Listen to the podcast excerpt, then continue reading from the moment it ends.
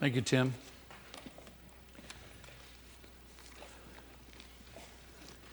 Well, we're still early in our study of the Gospels. Aren't you excited yes. to, to walk with Jesus?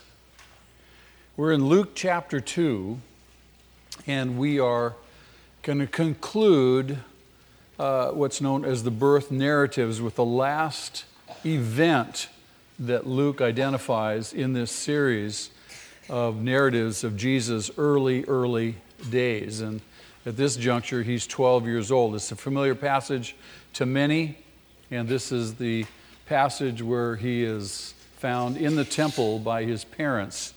And hopefully, uh, there is much for us to learn. Let's look and begin at verse 39 of Luke chapter 2. Just read along with me uh, to the end of the chapter. Luke writes, he says, When Joseph and Mary had done everything required by the law of the Lord, they returned to Galilee to their own town of Nazareth. And the child grew and became strong. He was filled with wisdom, and the grace of God was upon him. Every year, his parents went to Jerusalem for the feast of the Passover. When he was 12 years old, they went up to the feast according to the custom. After the feast was over, while his parents were returning home, the boy Jesus stayed behind in Jerusalem, but they were unaware of it.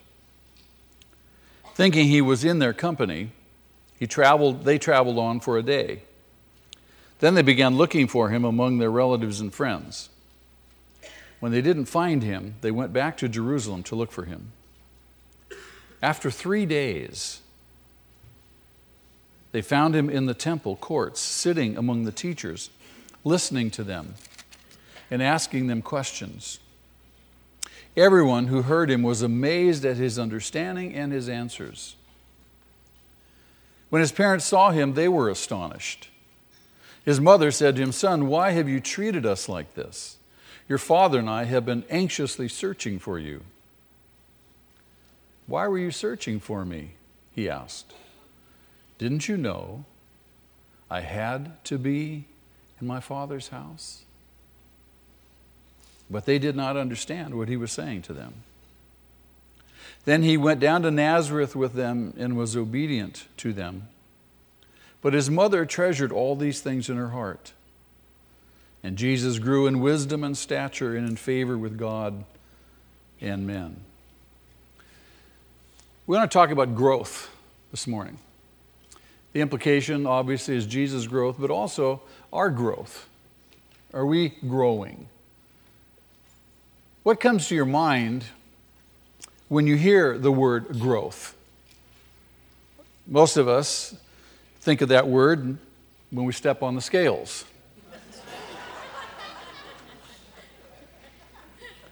or we go to buy a new pair of pants or something. Oh my, I've grown. Or maybe we think about growth, particularly when, for maybe for the very first time, we have to look up at our children when we talk to them. How many parents know what I'm talking about? All of a sudden you're going, whoa, you have grown. When did this happen? Growth is such a natural part of our world that we, I think we sometimes simply just take it for granted we take for granted the growth of our children. I, I marvel at years and years and years of standing at those stairs and watching you guys come up the stairs and watching your kids come up the stairs and, and watching the kids grow. It's just astounding to me. And in fact, this morning there were a number of children came in and I'm just looking at them and they're just, just sprouting right up. But sometimes we take that for granted. Sometimes we take for granted the, just the growth of our, of our gardens, if you will. You know, we water them, we expect them to grow. Sometimes we take for granted the growth of our investment portfolio. It should be growing, shouldn't it? After all, I got such good advice. And these things, quite frankly, on a day to day basis, don't, don't really much concern us. We just take growth generally for granted. But what really does concern us is when things stop growing. If our children fail to grow. If that garden that we've worked so hard and cultivated doesn't grow. Or if our investment portfolio fails. These things are cause for concern to us. Then we take notice. At Christmas time, we, we again, we celebrate the birth of Jesus. And there are so many songs and so many carols written that we sing and are so familiar to us that celebrate and mark his unique birth and his unique person. Isn't that true? But what about songs written to celebrate his growth? I don't know of any songs that celebrate his growth particularly. Or do we just simply assume this part of Jesus' young life? He just grew up. Now, if you look into the, this passage, you'll notice in verses 39 that Luke has told us about his parents, and he has presented to us in the preceding verses a compelling picture and testimony that Jesus is the Son of God. First of all, we had the testimony of the angel Gabriel to Mary. This child will be called the Son of God. We had the, the testimony through Zechariah's prophecy in chapter 1, speaking about this one who would come and redeem and save his people. Early in chapter 2, uh, we recall the angel's testimony to the shepherds, and then certainly uh, Simeon's testimony about this child to Mary. But in our passage here, Luke turns from the testimony of all these other people about Jesus being the Son of God. And he turns now, for the very first time, to the testimony of Jesus himself. And it's in this passage where Jesus himself, he will identify himself as the Son of God. Luke reveals that at the age of 12, Jesus already possesses a complete understanding of his nature and of his mission. How many parents do we have? At the age of 12, would you want your children to have a good, well developed understanding of their nature and their mission? Yes. Sadly, that's not the case. But here, Jesus does have that understanding, that comprehension. He had a well developed, now these are two words two concepts that are important for us to get a hold of. He had a well developed perspective perspective of his who he was, perspective of life, perspective of his life. He had well developed priorities. Those are two key words, two key phrases, two key concepts that all of us, all of us can hopefully grasp and benefit from and flesh out in our own life. And we can work with using those as guiding, guiding truths, guiding concepts in raising our kids, helping them develop uh, perspective, helping them develop priorities. And at 12, Jesus has that. In this, the only recorded incident from Jesus' childhood, we have the only words he is recorded to have said before the start of his public ministry. From his birth to this point, from this point till he's 30 years old, this is the only place in the Bible we have Jesus speaking to us. This is the only record. Now, there are lots and lots of extra biblical writings that speak about Jesus saying and doing all sorts of crazy things, uh, but they are not based on the truth. The Bible is the truth. The Bible is the truth. The Bible gives us exactly what God wants us to know. So he here we have his only words. Luke's inclusion of this incident, by the way, is very significant for a number of reasons. It proves that Jesus' identity as the Son of God incarnate was not something that was thrust upon him by the messianic expectations of the day. The Jews lived, when Jesus came, the Jews lived in a time of great messianic expectation. They understood, they knew the prophecies, they knew Daniel's words, they knew what the Messiah would be doing. So they lived with a great sense of expectation. We have modern scholars and critics, and, and, and, and really since the, since the time of Jesus, there have been critics and scholars uh, debunking or trying to debunk and, and, and diminish uh, Jesus' deity. And so uh, these critics have, have, have said lots of things, and, and many of the things they've said are coherent with what we're talking about right now. That Jesus really wasn't the Son of God, he wasn't really the Messiah but that expectation that the people had thrusted upon him. Also, it, there was a, a, sense in which, and there's a criticism, that uh, Jesus' followers, that Jesus' followers uh, made this expectation. They put it on him.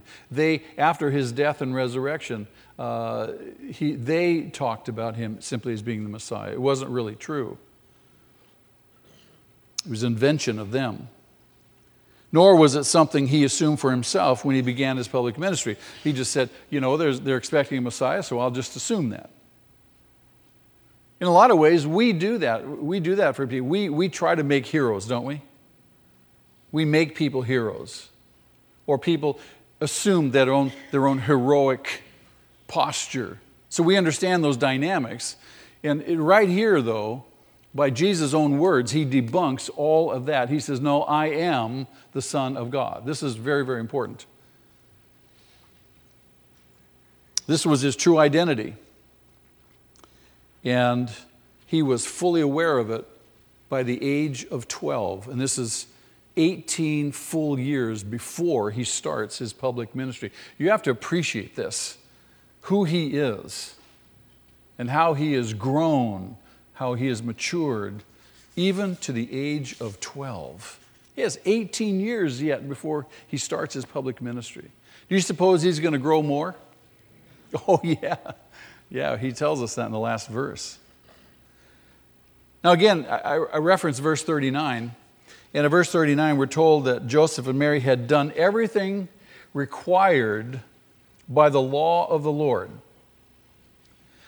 Now, that remark references, if you go back to, into chapter 2, verses 21 through 24, it references all that, was, all that had to do with the presentation of Jesus in the temple, with his dedication. So they fulfill all the requirements of the law to dedicate their infant son. And so when they had done that, Luke says that they returned to Galilee, to their own town of Nazareth. Joseph and Mary's obedience to the law of the Lord was not just some simple legalistic, ritualistic expression. Joseph and Mary rather loved God. They were godly parents. The law of the Lord expressed to them God's will and God's purpose. And Luke is reminding us that Jesus will be raised in a home by parents who honor God, honor His will, and honor His purpose. Quite simply, Jesus was raised in a godly home by godly parents. And I submit to you the next verse, verse 40 that follows on, tells us that he grew and became strong, was filled with wisdom, and the grace of God was upon him that was not solely due to his parents, but I, I, I suspect that his parents' influence had a tremendous impact on him. Their reverence for God, their reverence for God's will, their readiness to obey God, to do what God said, had a tremendous impact on his life, notwithstanding the fact that he is the Son of God himself. You would expect him to be raised in that kind of environment. And all of us as parents, we, we want to aspire to being those kinds of parents. And it is hard work, is it not? To raise kids today. Now, we don't have any other information about Jesus during his childhood, his early adulthood, prior to 30. We're just simply told that he grew, he developed, as all children develop, though he was unaffected by sin. He developed physically, he developed spiritually. He grew physically as well as the human body could grow. He became strong, as strong as a child could grow. He was filled with wisdom as much as a child could be filled. Jesus did not possess all of the wisdom of the mind of God as an infant, as a toddler, even as a young child. But clearly, by the age of 12, the divine fullness of God's wisdom had come to fruition in his mind, and the grace of God was upon him. Later on, when he, he's baptized, you recall the heavens opened and the dove descended on him, and the voice came out and said, Behold, this is my son, whom I love, my only son, with whom I am what? Well pleased. The idea is the grace of God is upon him. And so Luke tells us right now, revealed to him by the Holy Spirit, that, that he's growing, he's growing, he's growing, he's on a path, and God's grace is upon him. Now, where was Jesus raised? He was raised in Manhattan Beach. Beverly Hills? No, the good side, the good suburbs of Jerusalem. No, he was raised in a, in a despised place, wasn't he? Nazareth. He was raised in Nazareth, an obscure place, uh, reproached by other Jews, despised by other Jews, as evidenced by uh, Nathanael's remarks when he heard Philip call him and say, You know, we found Jesus of Nazareth. And what does Nathanael say? Nazareth? Stinking Nazareth? No good thing can come out of Nazareth. So, I mean, and, and here's Nathanael, a man who in, in, whom Jesus identifies as no guile. So, you know, you're getting a straight scoop from Nathanael. He's not biased or prejudiced, he's just telling the truth. That was, a, that was the prevailing opinion among Jews about Nazareth. And so here's Jesus growing up in Nazareth. Where was Jesus born? In a stable, wasn't he? Humble, low birth. Where does he grow up? He grows up in a despised place. Do you see a pattern? It's not so much where you're born, it's not so much where you grow up. It's, it's what your perspectives are, what you grow up with, what your priorities are. And Jesus, quite simply, just by virtue of the fact where he was born and where he grew up, clearly is identifying with people of what? Low position. Identifying with people in the most severe, humble circumstances. We can't use our circumstances as excuses, can we? No, we're, we're beckoned to look to Him. And as God's grace rested on Him, God's grace will rest on you and I. As we too grow, grow in the grace and the knowledge of our Lord and Savior, Jesus Christ. Jesus knew. He knew what it was to be born and brought up in a despicable place. From the very first, as the Apostle Paul says in Philippians chapter 2, verse 7, from the very first, he made himself nothing. Now, as we would expect of a godly Jewish family, pilgrimages to Jerusalem for uh, Passover for the holidays were an annual and customary affair. And again, this is reflected in the passage. Joseph and Mary, this was their custom to go to Jerusalem to celebrate Passover. And therein you see their perspective. You see their priorities. God is first. God's kingdom is first. God's will is first. We're going up to honor God. You come to church, you're, you're in church. Because why? God wants us to assemble together. I read, I think, I, don't know if I told you about this. I was reading in Zechariah. Did I mention this last week or the week before? This is a little aside. I was reading in Zechariah a few weeks ago. And, uh, and, and, I've read Zechariah a number of times. And, and, I'm in the last chapter, and I'm reading the last several verses of, of the last chapter of Zechariah. And do you know how sometimes a verse just jumps off the page at you? And you, you read it a hundred times, and all of a sudden you say, Whoa, I never saw that before. It, it, this happened to me. I'm reading in Zechariah, and it's, it's when God says at the end time, He says, All the nations of the earth will come and worship me in Jerusalem. Remember that passage? And He says, But those nations that do not come, because apparently there'll be nations who will not worship Him in Jerusalem, those nations that do not come and worship, they will have no rain, and I will send a plague upon them. Now, that jumped off the page at me, and I'm thinking, my mind immediately went to Hebrews 10 25. Do not forsake the what? The assembling together as is the habit of some. Does God want us to gather together and come and worship Him? How serious is it? It's so serious, you'll send a plague. Your life won't flourish. I think it's reasonable to make that application. Worship is important to Him. So here you've got this family. They've got their, their perspective correct, they've got their priorities correct, they're up in Jerusalem, and they have come to worship God. They are, in effect, doing what Jesus said seeking first the kingdom of God and His righteousness. Everything else God will take care of.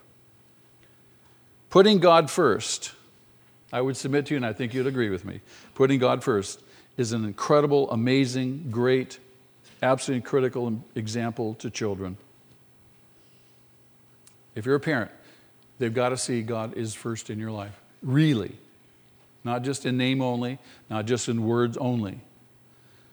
Kids learn really quickly, do they not? They are like little sponges. They just soak up everything. And they quickly learn what parents really care about, don't they? They watch, they just watch. They watch our lives what my parents really care about. They watch how we spend our time. They watch where we invest our energies. They watch how we live. And they follow us. Most of us have heard stories about kids that have grown up in church, and, and when they get to be such and such an age, they, they disappear. They could care less. God is, uh, is, is a non entity to them. And they, and they go, what, What's the matter? We raised them in church. Yeah, but apparently they saw a difference between you at home and you in church. Almost invariably, I've heard in, in, just talking to those kids, my parents were hypocrites. They weren't really real. Joseph and Mary were real people, real believers, loved God. And they lived their lives as examples before their son. And we too have that great opportunity. Now, we're told when they arrived in Jerusalem, you have to understand at Passover time, the city is jam packed with thousands upon thousands upon thousands of pilgrims. Some people said upwards of nearly a million people would cram Jerusalem and the surrounding areas for Passover.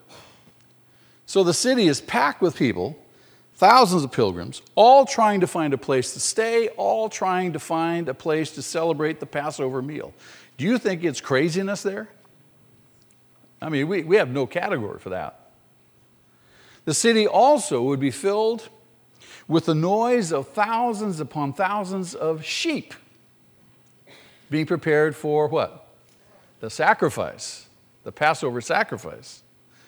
So you have to envision this the crowds the noise, the activity would be absolutely overwhelming.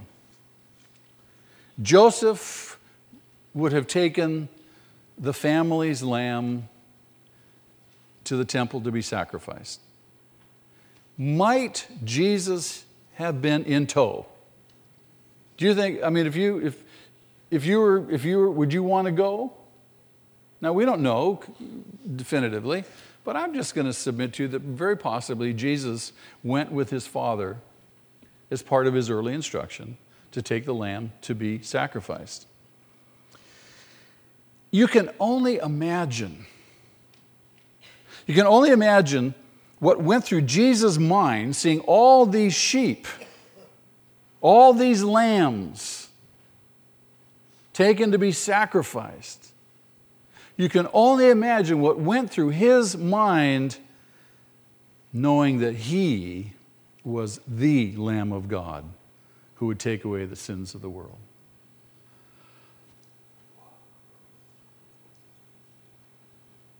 This whole frenetic scene in Jerusalem had to make a profound impression on Jesus. And this was a special year for him, by the way. He was 12 years old.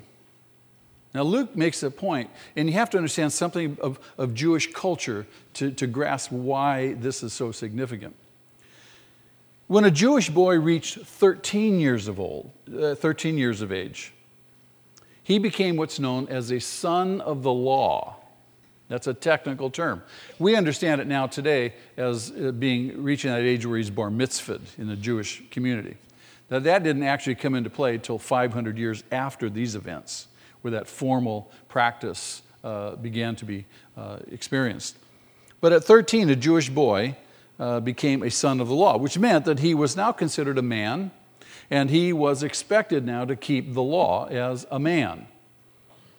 And it was suggested that a boy be brought to the Passover feast maybe a year or two earlier, so like when he's 11 or 12, and in so doing, he would become familiar with the temple, familiar with the feasts, familiar with the Passover, familiar with the laws, he would undergo some, some preliminary instruction, all this in preparation for his 13th birthday when he would come for his very first official Passover. So, this is, this is a unique point in his life. He's 12 years old. Very possibly he's coming to his very first Passover. We don't know that for sure. Now, Luke doesn't describe any features of the Passover. He skips over it entirely. He picks up the account afterward when Joseph and Mary were returning to Nazareth. So we don't have any, any information about what went on during the Passover. So Joseph and Mary are, back, are, are, are going back to Nazareth. However, somebody is not with them. Who's not with them? That's right, their son. Jesus didn't leave with them to travel back to Nazareth. Usually, people traveled in large groups or caravans for two reasons one, for community, and two, for safety. Because there were robbers and, and such on the roads back then, and, and so people traveled in large groups. Usually, the women and the children traveled at the front part of the caravan, and they started out much earlier uh, than the men because, of course, women would walk more slowly, and if you're dragging kids with you, that's going to slow you down, right? How many know that men like to move and get going? right? Don't, come on, catch up, let's go, let's go. This is why very often when families, husbands and wives come up the stairs, I'll always grab the husband and say, Walk with your wife. She's generally six steps behind. I said, She'll appreciate that. Trust me, my wife has instructed me well. so the women and children would start much earlier. than the men the men would start later, and they, because they traveled much more quickly. And then the two groups wouldn't meet until the evening encampment was reached. Now, again, as I said earlier, it was possibly Jesus' first Passover. No doubt Joseph thought that Jesus was with Mary, and Mary thought that Jesus was with Joseph. And not till they met that evening at the encampment did they discover he wasn't with either one of them. And they, they went amongst all their, their friends and relatives. They can't find him, and he's missing. Is Jesus ever missing? Oh, no. When they discovered he wasn't with them all and wasn't with the camp and the company after the first day, Luke says they go back to Jerusalem. Now you have to appreciate this. They're one day, a whole day out of Jerusalem. That means to go back, there's a whole nother day of travel back to, that's two full days he's missing. Then Luke says they spend a third day searching for him. And you have to know that Jerusalem is packed with pilgrims still. This is the end of the eight days of the celebration. And uh, there's still probably lots and lots of people coming in and out and cra- craziness. Where are they going to find him? So, three days they're searching for him. Finally, they find him. Where, where did they find him? They found him at the police station. No, they found him at the mall. No, they found him at the skateboard park. No. He'd met a new friend in Jerusalem and he was at his house. They were playing computer games. No. Church, where did they find him? In the temple. They found him in the temple. Now, his staying back in Jerusalem was not an act of disobedience to his parents nor was it the result of irresponsibility of Joseph and Mary. They had never before known him to do anything other than what they had expected him to do. He was responsible, he was obedient, he was sensitive, he was thoughtful, in every way sinlessly perfect. This act, however, of him staying back in Jerusalem would begin to mark a transition that would ultimately occur. Very important. Jesus is making a statement, among other things.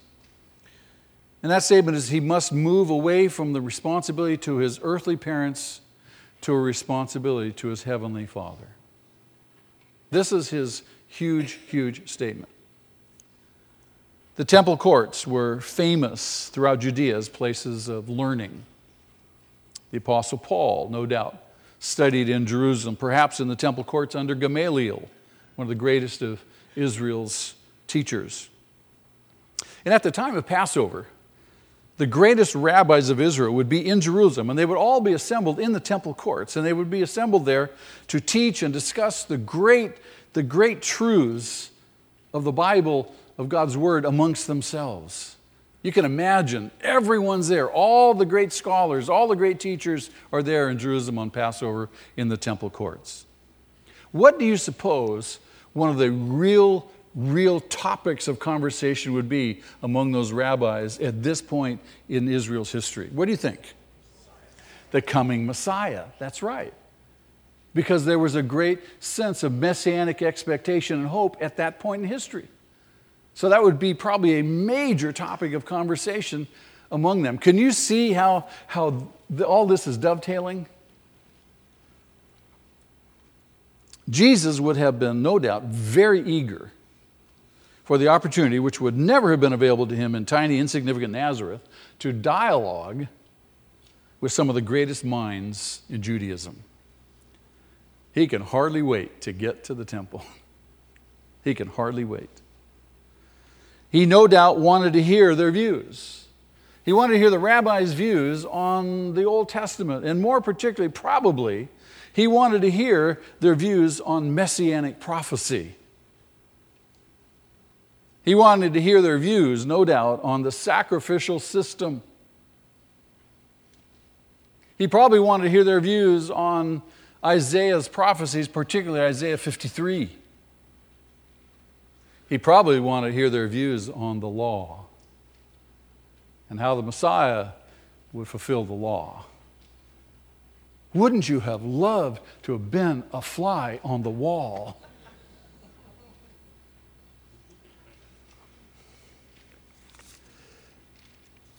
Luke says that Jesus was listening and he was asking questions. what questions might he have been asking? Who do you think this is? What does this mean? But not only that, he was giving answers to their questions. They were, they were posing questions to him, and he was answering their questions. And his answers and his questions revealed phenomenal knowledge and understanding. So much so that Luke says that everyone was amazed. They were astonished they wondered at his understanding and his answers. Listen to Psalm 119. The psalmist says, I have more insight than all my teachers. I have more insight than all my teachers. Why? For I meditate on your statutes. You meditate in God's Word, you learn God's Word, you learn the truth, you will have more insight than anybody. He goes on and he says, I have more understanding than the elders. Wow, more understanding than the elders. Why? For I obey your precepts. Don't we tell our kids, they, they may not fully understand something we tell them to do. We say, just do it. Just obey me. Just do what I say. You'll, you'll figure it out later. You'll understand later. Don't we expect them to obey us? Rather than give some big old long drawn out explanation and try to fill in the blanks for them, we just say, just do what I say. Trust me. You'll see it'll work out. God says the same thing to us. Just trust me, obey me, do what I say. You'll, you'll have understanding after you do it. You'll, you go, you'll go, aha. The light will go on, right? Am I making sense? So the same thing is true here. I submit to you that there are two striking lessons for us as parents and as well for our children. Number one, and I put them in your notes in terms of true or false. It's kind of obvious, but the first one is that every opportunity to learn the truth should be ignored. Would you agree? No. I mean, logically, we're sitting here saying, no, no, no. But the reality is, is do we grasp every opportunity to learn the truth? No, we don't. We have other competing priorities. Remember, it's a matter of what? Perspective and priority. The second truth, second principle is we should thirst for knowledge and understanding. I want to know the truth. When I first became a believer, I'd never read the Bible. I'd never read anything about the Bible. I, I was into everything else but the Bible. And then somebody put a Bible in my hands. I could not read it enough. I still can't read it enough. I am an insatiable reader. I'm a slow reader. I'm a terrible reader. I don't remember what I read. but I'm constantly reading. I, want, I have a thirst to know and to understand and gain insight. Listen to what Jesus says John chapter 8. If you hold to my teaching. Now, what's the opposite of holding to his teaching, do you think? Yeah, if you ignore it, disregard it, count it insignificant, goes in one ear and out the other. Well, we all know that stuff. If you hold to my teaching, if you hold on to it, if you grasp it, and once you do that, it's going to affect your life, and your life is going to begin to change. Do you agree with me? If you hold his teaching dear, if you take it to heart, if you fill your mind, something's going to happen to your life. You may not get a pink Cadillac, but something's going to happen to your life. If you hold to my teaching, You are really my disciples. Oh. How does one know that he or she is really a disciple of Jesus? How do you know you're really a disciple of Jesus? What has he just told us? The fact that you hold to his teaching. You're following Jesus. It's not simply that you think you're saved the evidence that you are saved is the fact that you are following who? And it's not just lip service. He came into this world to set us free from the power and the grip of Satan and hell and death. The question is do we just simply take that for granted, or do we grasp and hold on to that and follow him? Or who else are we following? What else are we following? Am I making sense? He says, Then you're really my disciples. Then you will know the truth, and the truth will what? Truth will have no effect on your life. No, the truth will set you free. When you learn the truth, man, a whole new world opens up to you, don't it, doesn't it? I mean, just think about learning to read. Just learning to read. That's, in a sense, learning the truth, isn't it? Does a whole new world open to a person who's never learned how to read? I, have talked to people over the years, as adults, they never learned to read. And finally, someone sat down with them and taught them how to read, and man, their life changed. They were set free. The Bible is God's Word. The Bible tells us how to be set free no matter what it is we're in bondage to. If you're in bondage to fear, anxiety, if you're in bondage to drugs or alcohol, if you're in bondage to sex and pornography, if you're in bondage to sin and, and, and grief, and all that, he says, You'll know the truth, and the truth will set you free. We got to know His Word. Got to hold on to His Word. You got to believe His Word. You got to say, Lord, your word says you love me. I trust you. I know. Thank you that you love me. I don't feel it, but I believe it.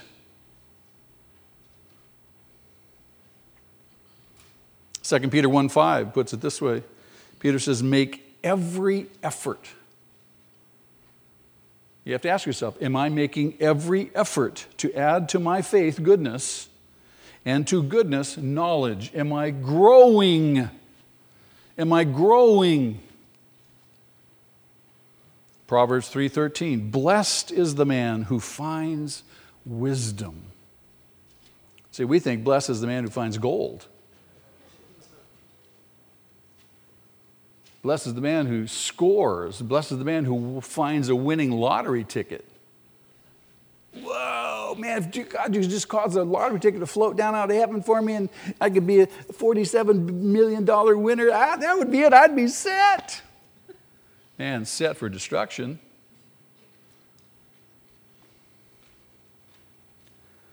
Blessed is the man who finds wisdom, the man who gains understanding. Get it. Get wisdom, get understanding. They are more precious than gold and rubies, the Bible says. Proverbs 4 5. Get wisdom, get understanding. Do not forget my words or swerve from them. See, there's no growth without God's Word, without God's principles, His truth in our life. Jesus' questions in the temple, his answers that he gave, were penetrating, they were insightful, they were profound. His wisdom and knowledge far exceeded that of any 12 year old that they had ever known.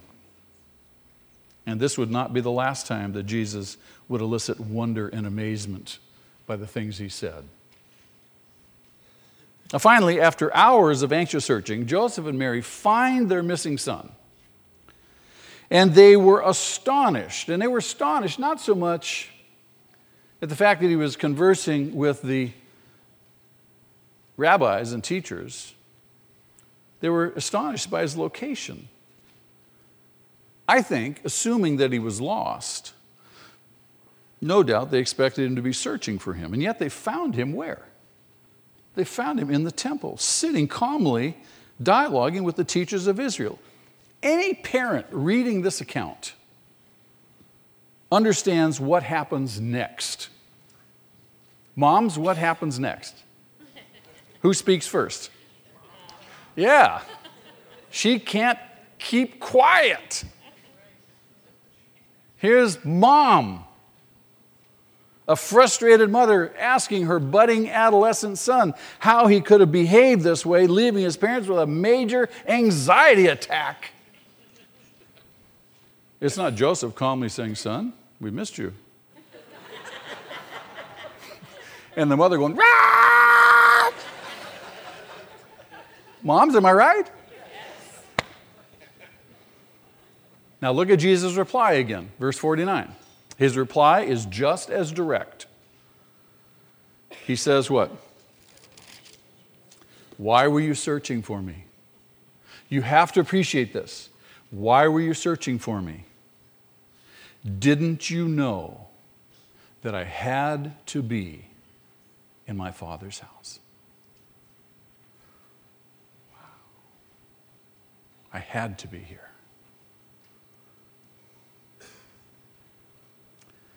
Jesus had not again intentionally defied his parents. What he had done was to make evident at this early stage in his life the necessary break that was to come between him and his earthly family. And he would later say that he had come to do the will of him who sent me, his Father in heaven. Although that break wouldn't fully be realized for another 18 years, it we see the beginnings of it right here in this particular passage. And Jesus, in his reply, expresses this definitive reality. This reality of Christianity that's fundamental. This is a core doctrine of Christianity. His statement is the very first time in Scripture that any individual claimed God as his personal father. He's claiming himself to be the Son of God. Now, the Bible teaches clearly that Jesus is the Son of God. We saw that simply in, the, in all the birth narratives, starting with the angel Gabriel's remarks to Mary, and clear through the Gospels, and finally at the end, uh, by the centurion, the Roman centurion, standing under Jesus' cross, remember? And the centurion says, Truly, this is the Son of God. It was Jesus' claim to be the Son of God above all else that infuriated the Jewish opponents, the Sanhedrin, the leaders that would lead to his crucifixion. Now, here's again some cultural background that is important to understand. The, the term son in Jewish reckoning, in Jewish culture, the term son denoted more than just a male offspring. A young underage male was considered a boy. So 12 years and under, you were considered, if you're male, you were considered a boy. It was only when that boy became an adult was he a son in the fullest sense. In other words, when he reached the age of 13, he became the son of the law. He became an adult in the fullest sense of that word. He became a son equal to his father. This is Jewish reckoning. He's equal to his father under the law and in terms of adult responsibility. And he was also uh, now able to receive all the privileges his father had reserved for him. So, technically, the term son in Jewish culture and reckoning meant equal to or one with. Now, our culture and our society, we don't have that concept. This is why you have to appreciate the background to the Gospels in the Jewish culture. So the term son, in this sense, doesn't refer to origin, it refers to nature, his nature. And the term is used to refer to Jesus Christ to establish the Son of God, to establish his being of the same nature and the same essence as God, as his Father. And he has the same rights and privileges as God himself. Now, the Jewish leaders understood exactly, perfectly, that he was claiming to be the Son of God. They knew what he was saying. They understood this context. They knew he was making himself what? Equal with God. And in their context, this was what? Blasphemy. Cause for what? Execution. He's making himself equal with God. A lot of people are a little confused. Son of God. We think of son in terms of, of how we would interpret son. No, no. Son of God meant God the Son, the second person of the Trinity, equal with God. The Jews understood that exactly, and that drove them up a tree. Let me take you back to that phrase that he utters in the temple. Didn't you know that I had to be in my Father's house? I had to be. Where else would I be? I had to be. Where else would you expect to find me? Wouldn't you love to have your kids saying, I want to go to church? I got to be in church. I got to be with the saints. I got to be in a growth group. I got to be in the Bible study. Don't hold me back. How many parents would love to hear that from their kids early on? right? Yeah. Again, you hear his perspective, you hear his priorities. What is your perspective on life? What is your perspective on your life? What are your priorities? Only you can answer those questions. Because, quite frankly, it's not just an intellectual exercise, eternity hangs in the balance. And there are going to be a lot of people who are fooled when Jesus comes back. Do you, you recall? Many will say, Lord, Lord. And what he says, I never knew you. We never had a relationship. Yeah, but I did all this stuff. No, we never had a relationship. Be a lot of surprised people. What are your perspectives and what are your priorities? Can you say, as Jesus says, that you seek first the kingdom of God and his righteousness? Or are you seeking everything else in life? Everything else taking priority? It matters not, in the final analysis, what the circumstances surrounding your life are. God has engineered those. And He's engineered those to give you opportunity to choose Him in the midst of those circumstances. Am I making sense? This is something we cannot warn enough about.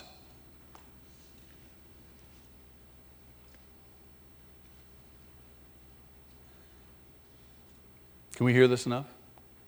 No, we need to hear it again and again and again, don't we? Do we need to be reminded? How many know I have a ministry of reminding? You see, what is it that you absolutely have to do? What is it that you absolutely have to do? Where is it that you absolutely have to be? I have to be home because the game's coming on in a little while. Whoa, what does that tell us?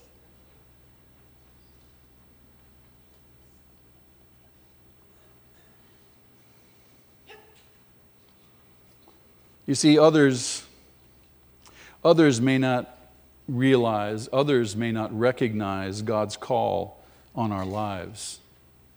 That's immaterial. The real question is do we recognize God's call on our life? Are our priorities becoming His priorities? Are our perspectives His perspectives? Am I making sense? Yes. Listen to the Apostle Paul.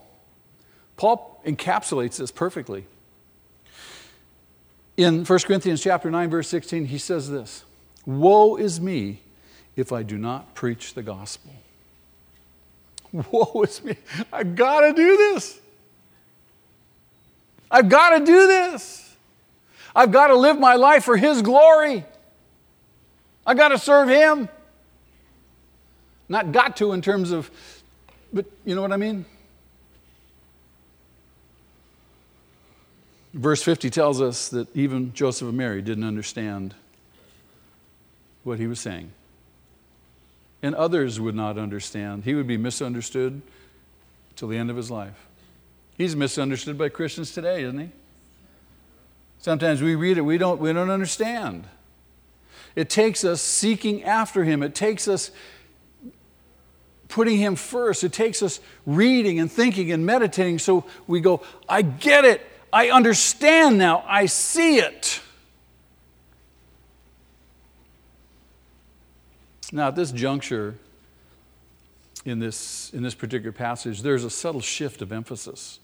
I want to point this out because this underscores this reality that Jesus is now beginning to, to begin to make the break from his responsibility under his earthly parents to his heavenly Father.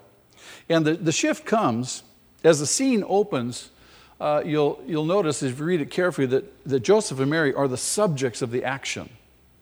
They're in the subject position. But as the scene unfolds, Jesus takes on a more active role. And this is for the first time in the gospel, by the way, because they're always talking about Jesus. He is always the object of the verb, not the subject, okay? And so now, for the very first time, we see a shift. He becomes the subject of the verbs. As the scene closes, we see him. He goes to Nazareth, accompanied by his parents. You saw, it's a subtle thing, but again, it's a statement by Luke acknowledging that Jesus now is emerging He's emerging from his youthfulness, he's emerging from his responsibility to his parents, and he is going to take on a more and more and more prominent role. For the first time, Jesus now begins to make this, this step. Now, the temple event would be the very first fulfillment of Simeon's words to Mary how many recall Simeon's words to Mary? What was the most compelling thing that he says to Mary? Anybody remember? A sword will what? Pierce your heart. This event around the temple, Mary is beginning to see now that there's going to be this separation. There isn't a mother around that doesn't have separation anxiety when they anticipate their kids are going to be leaving. Here's the first fulfillment of that prophecy a sword will pierce your heart. Am I making sense? She had much to think about. She had much to think about. She treasured these things in her heart, pondering these things. Mary had to realize that her son would now be her Savior. She had to realize that she would have to exchange her parental authority over him for his divine authority over her. What a profound thing. And the, the passage ends in verse 52 with this summary statement of his continuing growth. It reveals all that we know about the 18 years Jesus spent in Nazareth from the age 12 to the age of 30 when he would embark on his public ministry. We're told that Jesus grew in wisdom. His intellectual grasp of divine truth continued to grow. He grew physically in stature and spiritually in favor with God. No doubt strengthened by his victories over the assaults of temptation. Don't think that Jesus grew up and he wasn't tempted. The writer of Hebrews says that he was tempted at all points as we. And he was he grew in strength as he resisted those assaults of temptation. Now remember, he's having to live in the power of the Holy Spirit just like you and I are. He'd set aside his godly privileges and prerogatives, things innate to him, living in the power of the Spirit.